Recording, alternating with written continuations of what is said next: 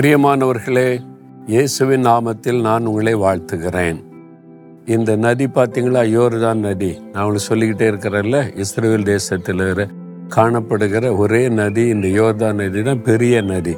சின்ன சின்ன கிளை நதிகள் எல்லாம் இருக்கத்தான் செய்கிறது.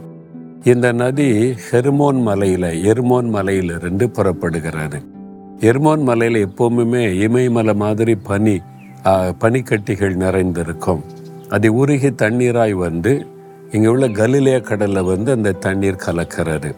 மறுபடியும் கலிலேய கடலிருந்து இது நதியாக புறப்பட்டு சவக்கடலில் போய் கலக்கிறது. இந்த கலிலேயா கடலிருந்து இந்த நதி புறப்படுதல் அந்த இடம்தான் இது.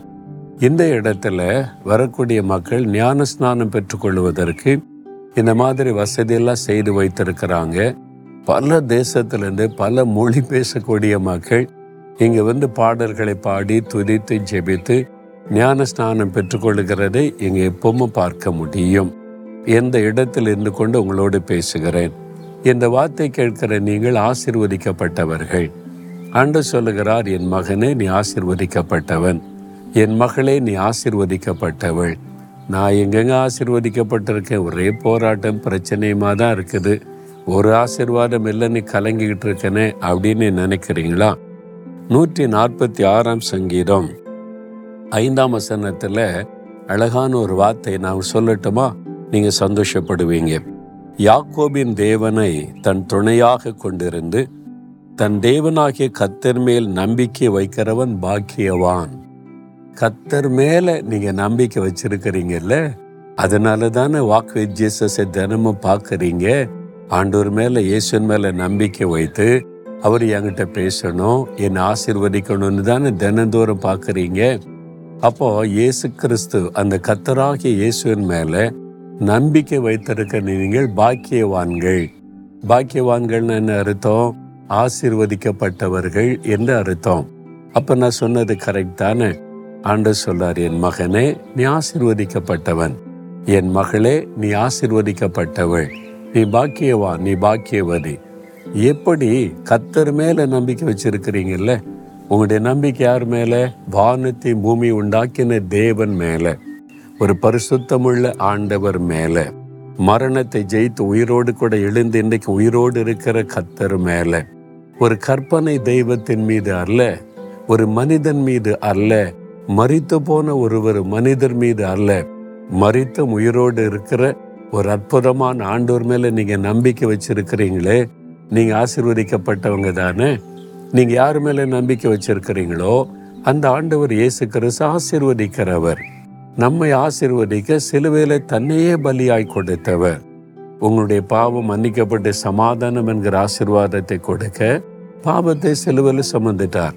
உங்களுடைய வியாதியை சுகமாக்கி ஆரோக்கியம் என்கிற ஆசிர்வாதத்தை கொடுக்க வியாதியை சிலுவையில் சுமந்தார். உங்களுடைய சாபத்தை மாற்றி உங்களை ஆசீர்வதிக்க சாபத்தை சிலுவையில் சுமந்தார்.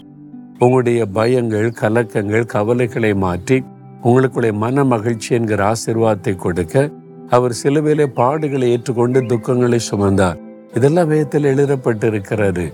சிலுவையிலே அவர் ஆணி அடிக்கப்பட்டு தொங்கி மறித்து இவ்வளவு ஆசிர்வாதத்தை உங்களுக்காய் சம்பாதித்து வச்சிருக்கிறாரே. அவர் மேல நீங்க நம்பிக்கை வச்சிருக்கும் போது நீங்க ஆசீர்வதிக்கப்பட்டவங்க தானே. அப்ப என்ன செய்யணும்? அவர் உங்களுக்காக சிலுவையில சம்பாதித்த ஆசிர்வாதத்தை விசுவாசத்தோடு பெற்றுக்கொள்ளணும். இன்னைக்கு உங்களுக்கு என்ன ஆசீர்வாதம் வேணும்? சுகம் வேணுமா? பாவத்தில் விடுதலை வேணுமா? நிம்மதி வேணுமா? கடன் பிரச்சனை மாறணுமா? உங்களுடைய டிப்ரெஷன் நீங்கணுமா? பயம் மாறணும். என்ன ஆசீர்வாதம் வேணும்? எல்லாத்தையும் இயேசு சிலுவையில் சுமந்து முடித்து உங்களை ஆசீர்வதிக்க தன்னையே பலியாய் கொடுத்திருக்கிறார். நீங்க கேளுங்க இன்றைக்கு உங்களுக்கு அந்த ஆசிர்வாதத்தை கொடுத்து நீ ஆசிர்வதிக்கப்பட்டவன். ஆசிர்வதிக்கப்பட்டவள் என்று உங்களை மகிழ பண்ணுவார். இப்போ உங்களுடைய இருதயத்தில் கை வைங்க. உங்களுக்கு என்ன ஆசீர்வாதம் வேண்டும்? ஒரு நிமிடம் கண்களை மூடி எனக்கு இந்த ஆசீர்வாதம் இன்றைக்கு இப்போ எனக்கு வேணும்.